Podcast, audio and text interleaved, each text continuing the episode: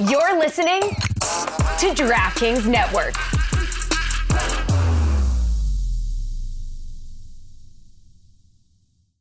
These are the video breakdowns you need, folks. the, the frame by frame Zapruder film of Don't are my tempt me with the advanced good time. We'll break out the software. We'll get some captions, arrows in there. Terrible. Make a chart. We'll make a spreadsheet to go with Mr. Spreadsheet. essentially.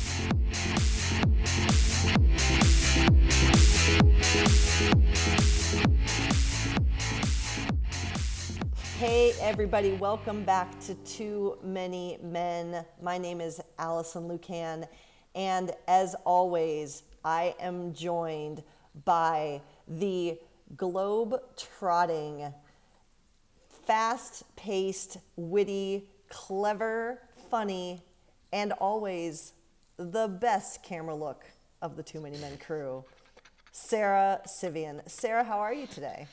Oh, I'm great. I'm great. Had a great weekend at Durham Pride. Shout out to my friend Ben, friend of the pod, who listens to the pod that I saw there. So that was fun.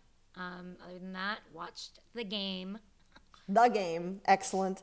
And speaking of the game, the constant moving picture maker, dog wrangler, and all around NHL and all hockey analyzer, Shayna Goldman is here too. Shayna, say hi. Hi. All right, guys. Well, I'm having a morning. I'm sorry. Uh, I hate mornings so much. All right, guys. Well, there has been a lot happening since we talked officially last. Um, and before we get to the hockey, the action on the ice, um, we've said this all off season or all playoff season. There's going to be changes in the coaching world, and that continues. We had already talked about the fact that Boston got rid of their head coach, but after we talked with our listener friends last, more details came out about how the GM hired, excuse me, handled the situation. Sara, walk us through what we learned about the circumstance of what went down when Boston decided to remove their head coach from his responsibilities. Well, the most egregious thing about it all is that they had told him a few weeks before that he was safe. You don't do that. That's just 101 on any type of management. You don't do that. You can say, well, times are tough, or I don't know, we're all looking at our options. You don't you don't have to say you're fired if somebody asks and they aren't yet fired and you haven't made that decision.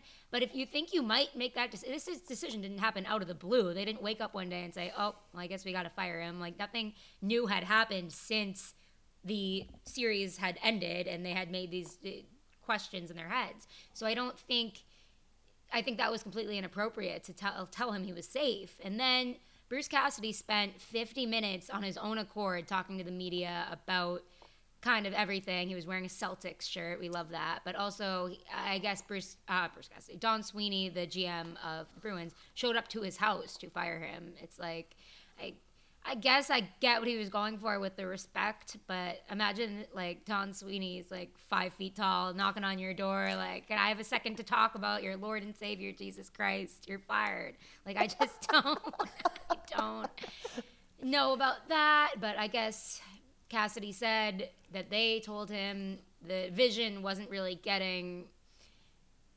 understood by the players, which uh, that's okay, that's fair, but I don't know if I understand Don Sweeney's vision. It's always fascinating to me what people think is showing respect and what people think isn't showing respect and how it comes off after the fact. Shayna, what was your reaction to this whole situation with Bruce Cassidy? I agree with Sara. Like, it's just the false sense of job security that I don't love. And even if they, like, I think it's good to let a coach know as soon as possible because there are other coaching jobs that are going to become available because we know only 35 people in the league are qualified for 32 jobs and it just goes round and round. And, you know, maybe he shouldn't be the coach that takes a year off. It should be someone else and then they get back in the cycle. So I think that sucks, but I do understand if you need time to digest the season and figure out where to go and talk to the players outside of breakup day when there isn't media around and things like that. Like I totally get that. But yeah, just don't don't say anything then. It's like it's like a bad breakup. Like don't say we're good and then a week later be like actually we're not. And I think that there's rightfully some concerns. Like from the outside, we looked at it and I was like, you know, he seemed like a pretty good coach. But if there are concerns, especially with young talent, like sure. And then I look at it and I'm like, Don Sweeney, you haven't really. Your best prospect was like Trent Frederic. Like that's that's not great, you know. So you you need a uh. fall guy, like in a sense, to cover up your bad drafting mistakes. And like with the draft picks you had, because you took so many swings, which is a good thing. But then when you had picks, you basically threw them out. So you know, that's on you. That's not on Cassidy. But yeah, it's just it's just the way you go about it. There's like a, a ask for a little bit of decency. That's all. Sara, there was some interesting discourse that people were surprised and some people were a little judgy about Bruce Cassidy. Basically, as you pointed out already, he called his own media availability after the news was announced by the organization. And there was some like, oh, who does this guy think he is? There was a little bit of, you know, in the NHL culture of, oh, he's spilling the tea. Should he have just kept his mouth shut? From the media perspective, what's your take on why Bruce Cassidy did this and should he have done it and was it worth him doing it? Well, I'm not going to say that I know Bruce Cassidy, but I did cover him for a season. It was a season where I was getting my feet on the ground, didn't ask that many questions. You know how it is when you're starting out. But at the same time, he was always very he liked talking to the media and i think he's de- developed relationships with these people over six seasons you know? I remember a story fluto did with him where he's in his office and they're going through like schemes explaining what uh, what they learn about at practice and i thought that was so cool. I think maybe his message isn't being received by younger players but it like the boston media got him i think. So i think it's appropriate. I don't think if some guy showed up for one season and he wasn't successful and everybody knew he was gone, I maybe don't do a press conference then, but maybe do a press conference. I mean, I think I would do it if I'm a coach, right? I want my side of the story out there and he was pretty respectful and he got wronged in a few ways. So I'm all for that. Yeah, Shayna, and to exactly what Sara said, did what was your reaction to because usually a coach lets gets let go and we don't hear anything. Maybe there's a statement or there's like a phone call with one reporter. But again, there were kind of these theories that Sara's already talked about. He was bad for the young players. Certain players weren't going to re sign with the organization if he stuck as the head coach. These were all rumors. Nothing is confirmed as far as we know. Um, but did you like the call by Cassidy to hold his own availability? I think it's wild to hear a general manager be concerned that players might leave the organization over a coach when it was Cassidy versus if it was someone that was so ingrained in hockey culture and like a hockey man, like say Quenneville or someone of that, you know, ilk, like the general manager would have been like, fuck you to the prospect and moved on. So I just found that interesting. But um, no, I mean, I think that there are some coaches that, with the longer tenures, have relationships. Like, I'm sure the day Jon Cooper is no longer the coach of the Lightning, however that ends, he would do the same thing. The media likes him. I could see him literally sitting down talking to to the media and that's it's a good thing for the media. Like you have to do your job and if one writer gets the story that, you know, that's tough and it's like you only get that one perspective of it too. Like now you get a little more openness and transparency and I think that's a good thing. It's good for Cassidy in the future, you know, to set himself up to have that opportunity. It's good for the media to get to do their job. Yes, I'm biased in this. And it's it's just like I think good overall because it's different from the hockey culture we know. Like like Sara said, if this was a coach who was there for a year, it's a different conversation. It's not. This is someone who's there for a long tenure, who had a relationship with the media. Why the fuck not? If you if you're a player that gets traded to a new team, you get to talk. If you're a general manager, everyone's gonna give you a fucking microphone or throw you on a panel because you've been in hockey culture for so long. Like you can't say that yet about Bruce Cassidy. So the fact that he took the time to do that for himself, I think that's a good thing. I do agree. And I do want to say, with one, uh, this is just my thoughts. Nobody get mad at me or anything. But I do think because the Bruins media liked him so much that they kind of are getting way to protect him. Like, what, what, this is an outrage yeah. about it, right? Like, yeah. I, I, think it's a little less objective than maybe it should be. Mm-hmm. Uh, I think that's It's just everything I'm seeing on Twitter. I'm like, Jesus. Well, and I, I've got to say, here's what surprised me. I was surprised that he did it. I didn't have a care whether he did it or not either way. But here's what impressed me.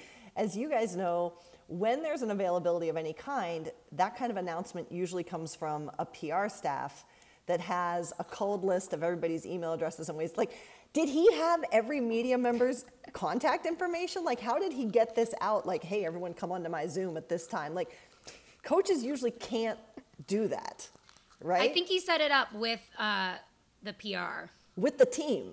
Yeah. Amazing. Which is kind of yeah. Amazing. I don't. Amazing. Like that's just that's so inside baseball amazing to me. I can't even handle it. Wow. Okay. Well, from there, we move down to another late round of releases um, in terms of interesting who's going to make the decision and when, and that is to Florida. And what we thought we were waiting for in Florida was a decision on head coaches when the head coach that they had for the bulk of this season came in in relief of Joel Quenneville and was a finalist for the Jack Adams Award, still doesn't have a contract.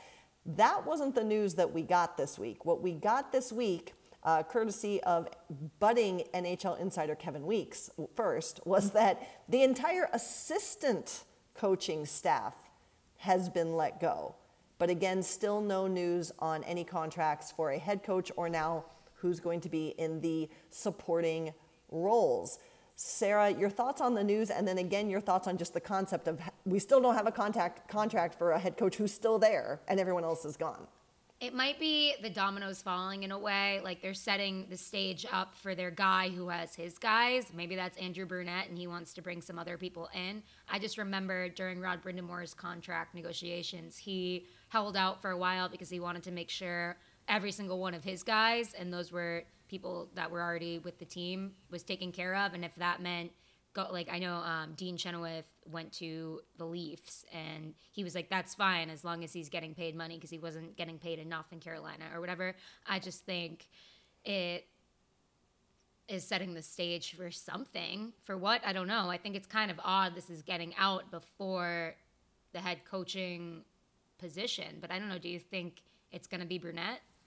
Yeah, Shayna, your thoughts on the changes in Florida where there's still no contract for the head coach, but we do know now that all the assistants, some of whom have been there quite some time, and Derek MacKenzie is a player I covered when he was on the ice specifically, and now he's out after quite some time there. Your thoughts on just the, the decisions we're hearing coming out of the Florida organization? I think it's interesting. It's like also if they kept Brunette, he never got to pick his assistants. So in a way, like that, this could open him the opportunity to do it. Um, but it, it's interesting because like when you look at the shortcomings of the Panthers in the playoffs, like obviously you can look at the coaches that handle systems and tactics, and maybe that's not the head coach, but it's just interesting because those were the coaches that made it click under Quenneville too. So I, I, I really don't know who's at fault in that situation. We talked about this a lot, like when we were talking about the Jack Adams, like how much was it Brunette righting the ship or just keeping it afloat? Like, did he have answers in the playoffs? Because it felt like maybe they were at a loss at times. So the whole situation's a little odd. I don't know what they're gonna do. Like, if you're looking at the situation from the outside, I don't see how you go. Brunette's the answer. Let's get all new assistant coaches after the season that they had but I, I really don't know. I don't know too much about Brunette's coaching styles, if anything. Like I we just don't know enough about him yet. How much it was him just keeping what they had in place versus anything else. So it's it's all a little odd. I wonder if they did they want that public? Like I don't know. Kevin Weeks doesn't give a shit if they want it public That's or true. not. Kevin That's Weeks true. is here that. for you with the news from his laundry room, from wherever. Um, and but you know, so now again we have more seats open behind benches. There are lots of reports of who's interviewing elsewhere, of who's you know talking to Chicago, who's talking to Philadelphia. All of these. Winnipeg is up there too. But uh, did you guys see the tweet the NHL put out? Like it literally was, here's the teams that have empty coaching jobs, and here's the candidates. And it was I'm all tired. former NHL head coaches. I was like, you guys, like, and we keep talking about this, is that there need to be some new voices. And this is a point we've made, but I wanted to give a shout out to our friend Hardev, who goes by at Hardev Lad at Twitter. And he made the point to say it's not just about fresh candidates coming from elsewhere in existing NHL hockey or the levels below NHL hockey. He made sure to point out that women and people of color coaches don't get hired because they're not even in the feeder leagues in the first place. So the NHL seems to think you can only hire people who've already been NHL head coaches first and foremost, and we still don't have a growth of diversity in the coaching pools. I don't know. Do you guys have any thoughts on that at all? We've talked about it every single time we touch on this subject. Yeah, I was just gonna say, me and Shayna kind of touched on that uh, last week, but I do think they we need to hire women in not lower positions, but kind of like what the Canadiens are doing, and then what Vancouver's doing, and what Seattle is doing to get women in these conversations that they already deserve to be in. Like we are aware of their greatness, but they they need to build their resumes. So we got to kind of I guess be patient because things are the wheels are spinning if they're very very slow. But I do think I mean Pierre LeBrun cited two women in his head coaching search uh, last week on the Athletic, so I think we're making progress. You know. I agree, but it's like slow. it's very slow progress, and it's very slow. it's it's at the the problems at the bottom because those lower levels there's not enough diverse candidates coaching because no one wants to give them a shot, and the problems at the top because the top people are from the old it's the good old boys club and they're not going to go outside like their wheelhouse. And it's nice to see people like Meghan Duggan like you know she's a rising star in front offices and that's great and i hope that she keeps building on it whatever path she wants. But like i don't like that i can count on my hands how many women like get featured in the conversation or how many non-white men get featured in the conversation. And it's just exhausting because you know it's funny you'll hear the comments like let's say if Hilary Knight went for a coaching job tomorrow people be like what makes her qualified? But what makes the failed NHLer who played 100 games in their entire career mostly played in the minors if anything or had their career cut short by injuries and they played two fucking years they're more qualified than someone who might have won a gold medal at every single level like it's the same shit that you hear in every single job that a woman has in sports like why is Jennifer Botterill qualified to talk about hockey? Why is AJ Mleczko? Their college championships are meaningless, apparently. Their gold medals are meaningless. Their playing experience is meaningless because it wasn't at the men's level. So I just want to I, I want to see more at every single level and it's it's on everyone in hockey to keep bringing women's names into the conversation and keep talking about this and as much as people might be sick of hearing it like it just needs to keep being discussed or nothing's ever going to change and you're just going to deal with the same couple candidates going on until they retire like and then I'm sure GMs will beg them to come out of retirement. It's happened before. Why won't it happen again? Yeah, I want to say one of the women Pierre shouted out was Jessica Campbell, who she was obviously a former Canadian women's national team player, and she last month became the first woman to coach at the IIHF Men's World Championship, and um, she was in the Dell. So I think she had said to Pierre, My goal has always been to coach at the highest professional level, and my aspirations are to be at the NHL level one day. So she's specifying that she does. Like, I think sometimes we just try to name a woman, but she actually wants to work in the NHL. So I do Name have my eye on her. One woman. Yes. Anyone name one woman? We got it. you like women, name one of their songs. the other thing too is we talk about hires for women's teams and i think this is important too because so often men get those jobs and nobody says anything from the traditional media side let's say like they'll be like oh cool a man got hired and like there's a reason a lot of women come out and they're like what makes them qualified for the women's game then if you're going to have that same conversation so it'd be nice if there aren't going to be as many opportunities at the men's levels for women if they could start coaching at the women's level, that would be nice as well. Not saying that the men aren't qualified who are there. Like I know the new coach for Team USA, we were talking about it. Like there's a lot of reasons to think he would be a good fit. Or Colton Orr with the Connecticut Whale. I don't think anyone in Connecticut would tell you they don't want him coaching because he's a man. But you know, it just it's everywhere. We just have to see more diverse candidates coaching absolutely positively everywhere. And to that point, Shayna, you we'll go dive into this after this tournament concludes and look more deeply into the results. But just very quickly for our listeners, bring us up to speed. What's happening tonight with the U18s Women's Championships? So tonight is the gold medal game. It's at 7:30 Eastern, I believe, on NHL Network. It may also be on ESPN Plus. I think I know ESPN Plus did the earlier rounds, and that's how I was watching it. I think even though it's still on NHL Network, it'll be on both, but I'm not a thousand percent sure.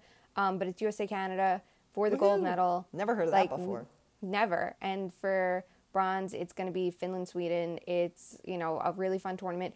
The commentary is fantastic. It's Cheryl Pounder doing. Uh, amazing. she's amazing, and the difference when it's not uh, Rod doing the play by play is huge because it's not someone talking over her the entire time. Like the analysis we're hearing is really fantastic. And I think the other day when Jade Iginla scored, I didn't even hear anyone talk about her father. Which Craziness. I understand the look. I get it if it, there's one mention in the tournament as a whole.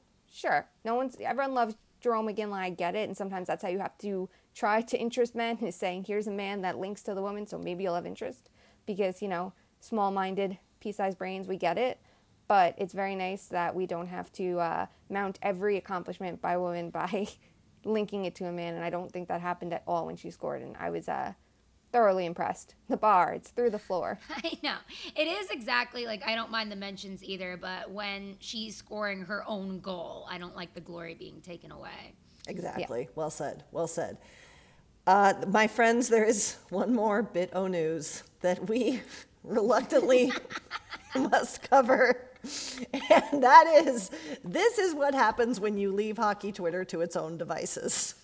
And late last night, um, we, look, we are not here to say what happened. We are simply sharing the reactions um, to some video that was put out on social media last night of Connor McDavid walking with some people, including a young woman. Um, there have been a lot of inferences made about the context of what Connor McDavid was doing, why he was doing it. We don't know. There has been, as of the time of this recording, no response, no credible reporting of what exactly was going on. But y'all, sometimes Twitter is for the good, and the memes have been amazing. Depending on when you caught up on this, it was a journey. Sara, take us through it from your perspective. Yeah, I woke up at like six in the morning randomly this morning and I checked Twitter and everyone's like, you know, when that happens, you know you missed something. It's like everyone's like, everyone who falls asleep is gonna be mad. But then I look at the video and he's like barely holding this girl's hand. I it, maybe hockey drama is so boring historically that we're shocked at this or something. But I, it did not phase me. I don't know. Maybe I'm just desensitized to life at this point. But I hold hands with my homies all the time. but like on I sent you guys this when I started catching up. Like the memes were amazing. The one with Kevin Weeks photoshopped in front of the still. Yeah. Since Kevin yeah. Weeks He's likes like, to hey, I'm put- recording live.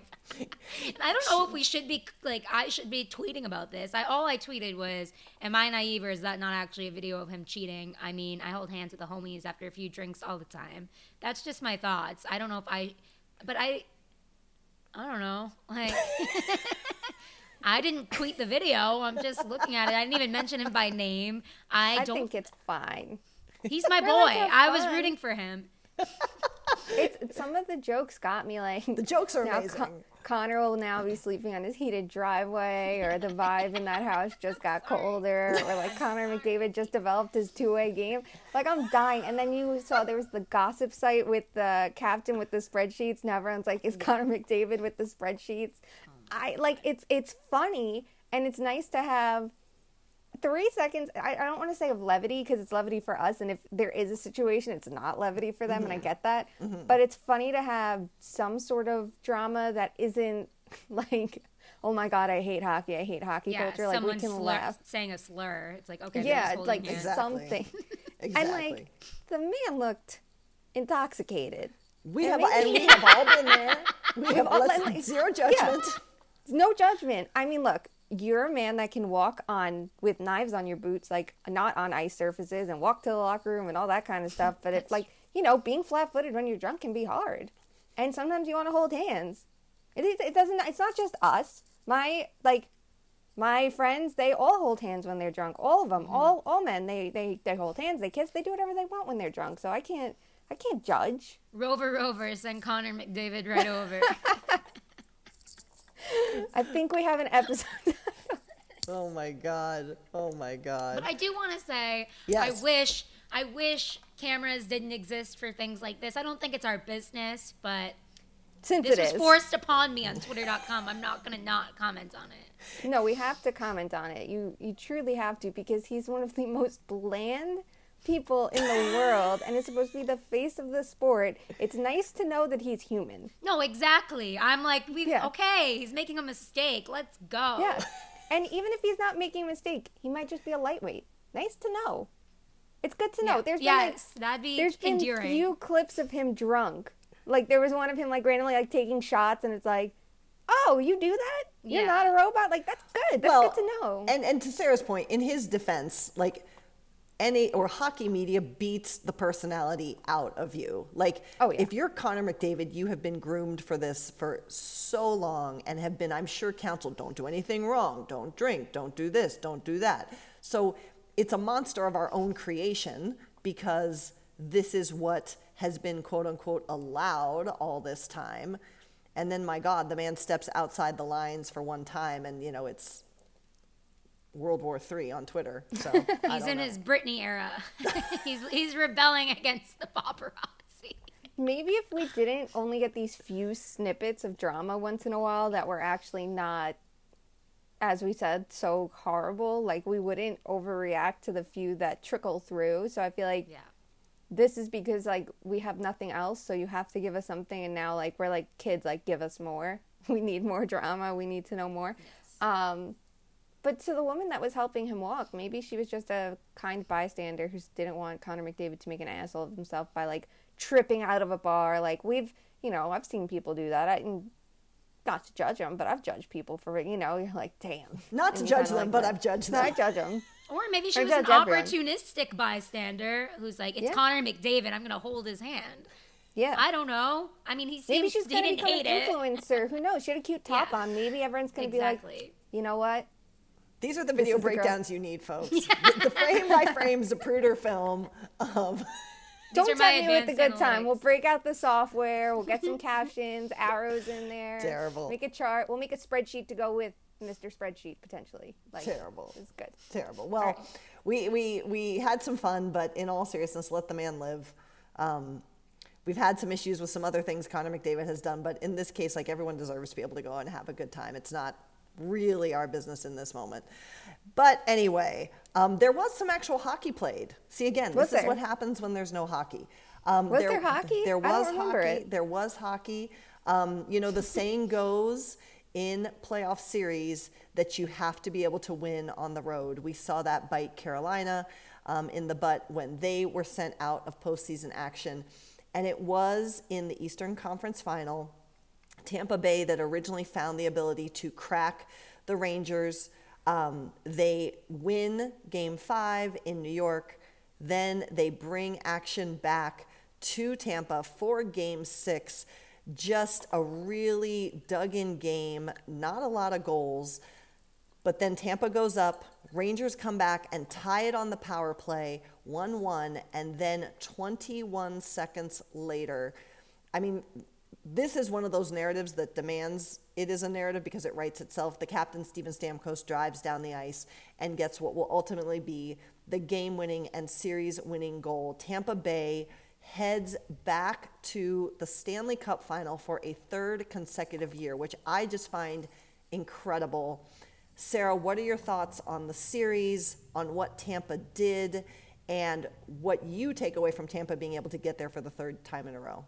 Yeah, Stamkos is making a statement here. I have been not meh about him, but okay, yeah, we get it. Steven Stamkos. I, I think part of that's just been because he's been actually hurt for a lot of key moments during these playoff runs, but I feel like he's completely making up for it now. And I'm, just, I mean, he did when he was playing on one leg and literally scored a goal last season, or was it?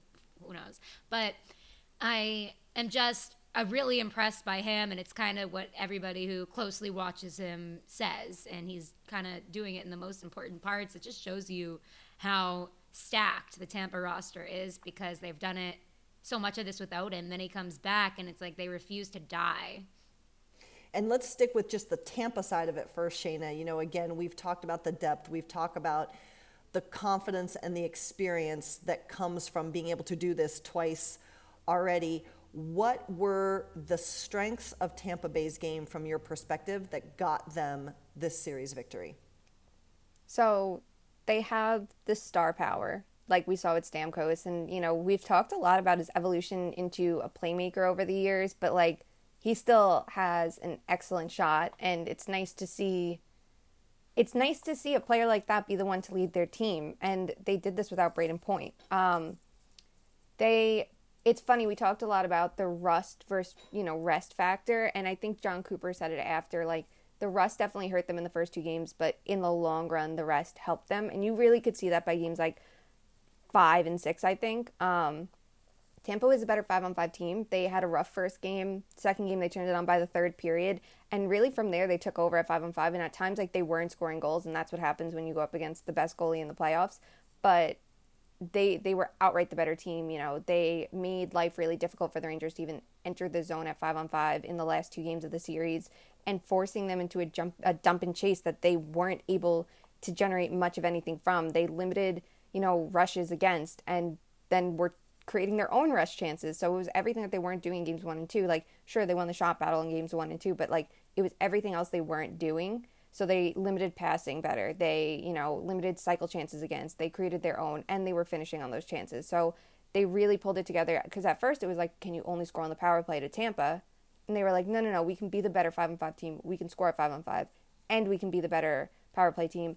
And then, you know, you look at their penalty killing which is all about taking away the middle of the ice and not allowing that east west pass. And, you know, you could see really in game six, they were like, we are not allowing these chances to happen. So, you know, it, it was an all around impressive effort. You could see things from their forwards that were impressive, their defense, and their goaltending. Sara, let's flip it and look at the team that has their season now ended, joining the list of teams that have had their season ended by Tampa Bay, and that's the Rangers. Um, they certainly had some key injuries in the lineup that affected them earlier in the series, and then some players trying to come back that maybe weren't as effective as they could have been. And Shayna mentioned rust versus rest. There were people talking about maybe the Rangers were just tired. I mean, they'd played a lot more hockey with a lot less rest going into this series. What do you think befell the Rangers? What were some opportunities that they couldn't take advantage of, or where do they just still have to grow to really push through to get to another final? Yeah, I mean they were physically falling apart, but at the same time, I, I mean I think Lindgren, just that whole situation was tough to watch. But I do think they tempted fate way too many times. Like there's no quit in New York, but it shouldn't have to be that hard, you know. I, I think they went to game sevens twice. They came back. They made all these records about like how much they've come back in periods and in series, and it's like you can't you just can't keep doing that Shayna, you watched this team. We've talked about this quite a bit as well. But again, there were injuries, but there were also lineup changes both within the entirety of the roster and then also the line combinations on the ice. What did you see in terms of where New York still needs to grow? Obviously, not their goaltending, um, but but what are what did New York learn about themselves and where they are and where they aren't, based on this series? So by now, the Rangers as an organization should know that elite goaltending can take you so far and your other weaknesses will bite you no matter how strong you are in net. They learned that for a decade and apparently have not learned their lesson still. Um, five on five play was an issue all in the regular season, so it's it's what hurt them all throughout the regular season that they didn't remedy bit them. You know, that you could look at it and say the coaches maybe should have adjusted their tactics, you know, throughout the year. Maybe they should have been more willing to test different line combinations because if you don't, then when you need to, you might be kind of like in a tailspin because no one knows how to play with anyone. No one has chemistry. No one, you know, knows each other's tendencies because they've been so stuck in the same combinations for much of the year. That's something that we saw Colorado do and it's helped them. And the Rangers didn't do that. So it's no surprise that, you know, when push came to shove, like no one knew how to play with each other. It looked like everyone looked really out of sync. Um, we talk game six specifically, we have three lineup decisions to discuss. We have Ryan Strome playing injured. He missed a game. He left a game with injury, missed a game, played the next, and then here he is. One shift in, you could tell he could not skate well at all. Yeah. And that's your second line center. Um, the other decision was to play Dryden Hunt on the fourth line, who he's a good depth player, but like that's another fourth liner. And then the other decision was to, stra- uh, to scratch Kaapo Kakko, which we don't know any insight on. We know nothing about the decision, so there's only we're not so much going to talk about say. that right now. Yeah, we're not talking about that one. Um, That was what Gerard like, Gallant said post game. P.S. By the way, Yeah. is what we're referencing. more than once. uh, like we know the kid line was the line throughout the postseason. That was the highlight for the Rangers. And yes, he missed key opportunities, but they were generating offense. So to take him out of the mix entirely is a choice. Um, the thing with it is with Strome, it's interesting. They changed the first, the third, and the fourth line. And the second line, the Panarin, Strome, Copp line was the one that they kept together when that's the one that's had some of the worst results in the postseason. And even in the regular season, you saw their underlying numbers slip, but they were scoring goals. So it's interesting that that's the line that's gotten crushed so much in their own end is the one that you keep together instead of mixing up everything to give it a fresh look. Um, he played one shift and could not skate well, and you could tell very clearly he could not skate well. So you get to that conversation of does it help or hurt to have him in the lineup? Because if you didn't play him, you could have Copp play center, Kakko on the right wing, or something. Even if you kept Kakko on the third line, you know, you could make it work. And they had other options that they chose not to use and to play Strome instead. And then he did not play the rest of the game after looking like he couldn't take a stride in his skating. So you get to that conversation does it help or hurt a team to have a player play when they're clearly so impacted by their injury? And I'm sure, you know, he went out for warm ups and he was out there. He went back to the locker room. He came out at the end of it. If your coach and a player says, I can play, I'm sorry, in a situation like that, you're the coach. I would I would have gotten on the bench and say, Go, go do a lap. Let me see you skate. And I think very clearly you would have Take seen lap. that he can't do do anything. Like they have optional skate for this. They, they could have checked it the other day, but he's out on the ice for warm ups. I would want to see him skate a full lap because I think that would have given you your answer that he can't help you the way he was. He's not going to help Panarin, who should be your best player, who's not playing at you know his potential either. It's he looked like a liability on the ice. There was a goal against. He couldn't catch up because he couldn't skate. Who could have seen that coming? I just, Who this, knew? this goes back to our injury di- di- discourse, and I just, you know, again, like if I hear one more time how Leon Draisaitl is such a warrior, like. I, like this this is the this is what I'm talking about. I never want a player to feel like just because you're injured you can't play, but we have to be able to weigh and measure if you're going to help your team or if you should just not play because you're injured. It's not a measure of how quality of a person you are, how tough you are, but it, again, it's the damaging nature of the narrative around you play through anything without the question of but only if you can help the team to a degree that we need. Like it this is just so exhausting to me. This mm-hmm. constant warrior, I don't know, it just frustrates me to to no, No, end. you're right, and I don't expect it. I don't expect Ryan Strome to be the one to take himself out of the mix. I would never expect that. But if you're the coach, you do have But to. he should also be able to. He should He be should. able to Oh, he should. Yeah. I know I'm not going to help. Like these Yeah. are smart players, they know. Yeah, but like if he's not going to, you have to look at this critically and be like, he can barely skate. Right. He was not good last game because his skating was impacted. He could not finish the game. It literally reminds me of, ironically, 2015, the Rangers played Tampa in the Eastern Conference Final. Game seven, Ryan McDonagh's foot was broken. They didn't know if they could freeze it in time. They put a seventh defender in, Matt, uh, Matt Hunwick, scratched Jimmy Sheppard instead of Tanner Glass, which was like the controversy back then, which fourth liner's worse. And Matt Hunwick played four minutes because once McDonagh could play, they were like, well, we, we have no use for you. Like, how do you put your team in a position to succeed when you know there's a chance you're going to be shorthanded for 85% of it, let's say, because you have an extra player sitting there on the bench? Now, for the Rangers, they knew the risk. If Strome couldn't skate, he's going to the locker room. He's missing half the game. Do you have the forward depth to now step up? Now you have 11 forwards and you're still playing your fourth line with seven minutes left and you know you're down one nothing you're expecting them to score a goal like there were so many questionable decisions throughout it like why unless you had a really really really good fourth line how do you make that decision when you know you're probably not going to get scoring you're getting scoring from your top nine now you're without a top nine player like it's just an odd choice Well, if we look at the predictions that the three of us had going into this series, we did all three pick Tampa Bay, so we all win there. Um, but Shayna and I both had it in six games, whereas Sara was going for seven.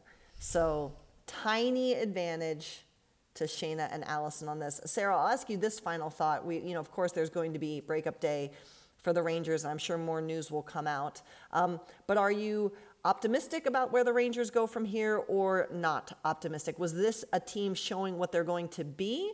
or was this a team that didn't make the most of what was really a quality opportunity for them to push for a championship?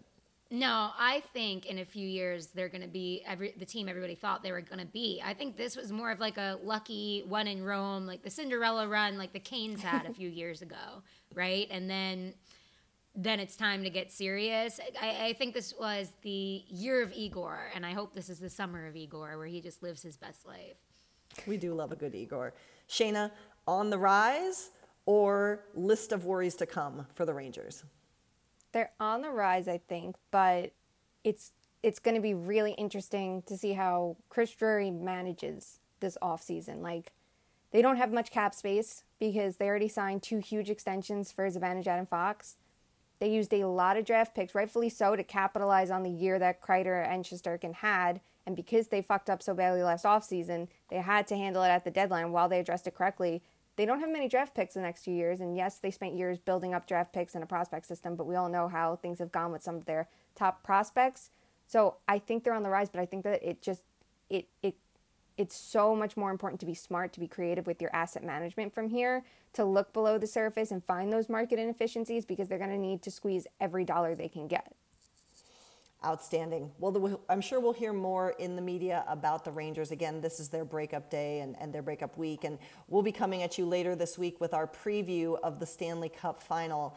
But that puts a final stamp on the Eastern Conference final. Tampa Bay headed to their third Stanley Cup final, with all credit going to John Tortorella and the Columbus Blue Jackets who quote unquote created a monster, which was a whole funny little narrative. I love that Cooper quoted that though. I, I, loved it. He reads. I love the meta. yeah, he can read. Well, he was a lawyer, right? No, I know, but Finally. it's nice to see. Did you know in a playoff run that you were allowed to read hockey content and not only focus on the team's X's and O's? You could watch the news, you could read. I didn't know you were allowed to do that in the playoffs. Someone tell nice the Blues. I was just about to say Ori has a really good PR staff, but we've discussed how that matters. Yes, I do love right. the Lightning PR staff. I'll give them that. Th- yes, they are. Shout excellent. out Brian and Brian. To the Bryans. I mean, hashtag. All right, so we end every episode with our favorite game, Fuck Mary Kill. And we thank you, listeners, for always sending them in. We have listener provided Fuck Mary Kill content today. And this is from our friend David, who goes by at DSROTJ on Twitter. And Shayna, you're going to go up first because you just walked us through this. So here we go. Fuck Mary Kill, Gallant's game six choices. Number one, benching Kakko. Number two, playing Strome. Number three, playing Hunt. Go. I will marry playing Hunt because if you were switching him out for Reaves or Rooney, I don't think anyone would disagree with the decision because he's actually played up in the lineup and can be somewhat productive for for his position.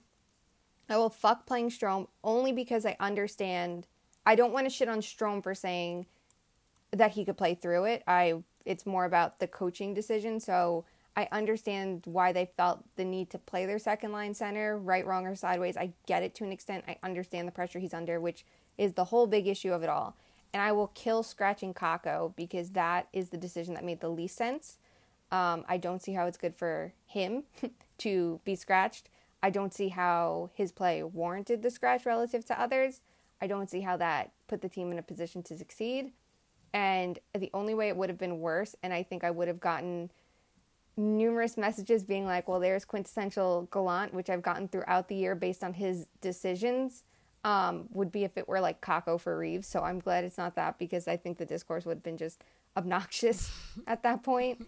But I just think that was an outright bad coaching decision that he should explain. And as much as maybe he wants to protect the player, and not say in the media, he was bad and I didn't like his game. Um, well, then I have more questions about it. And you, I don't know, it's your responsibility to hold yourself accountable for, for your decisions. So there we go.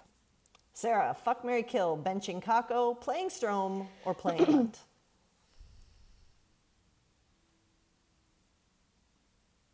I'm killing benching Kakko because of the discourse. I am. Oh. No, I'm killing Strome, benching. I'm killing playing Strome because that was silly. Like we all saw him. I'm like, you. This guy can't even move. Like you got to be kidding me. I am fucking benching Kakko because I don't think it was the worst decision, but it wasn't the best decision. So we're not gonna marry him, and I'm gonna marry playing Hunt because I don't really care. Alison. and there's Sara's views on marriage. No, I'm just kidding. Um, no, I, I'm actually in line with you, Sara, and I must say, like, with all due respect to, to Gallant, when this kind of stuff comes out right before the puck drops, I'm like, uh oh, this is not good. This is not, this is a sign that the things are not good. So I am also going to fuck benching Kakko because, listen, it's not always good, folks, but it's something you tried.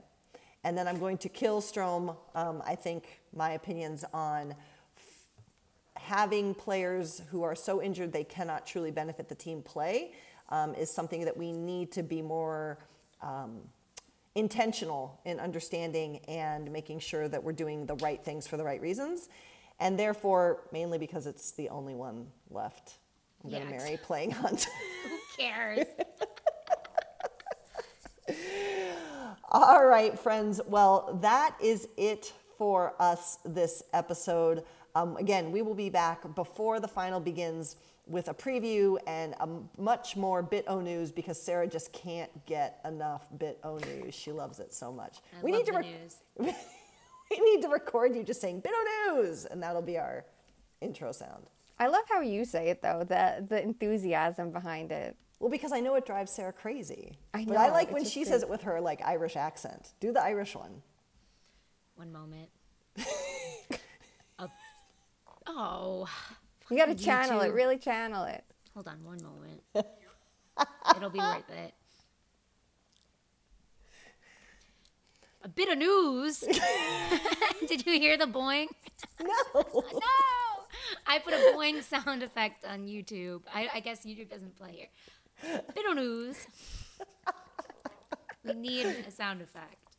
We will get one. We will get one. Our wonderful friends at Meadowlark have set me up with some stuff. We'll see if we can get oh, one. Oh, perfect. All right, friends. Well, until we talk to you again, we'll be back with Bito News. We'll be back with a Stanley Cup final preview. Until then, be sure to follow us on Twitter at two underscore much underscore man. You can also find their links to check out our merch. It is summer cocktail season. So if you need a holder for your favorite bevy, we've got you covered. We have stickers, sweatshirts, t-shirts, all kinds of things that are the rage. You can also check out our website at too many men. And until then, again, intentionally this month, but of course every day, we stand in support and celebration of our LGBTQIA plus friends. We remind you that racism is bad, sexism is bad, and until we talk again, be good to one another. Love you. Bye.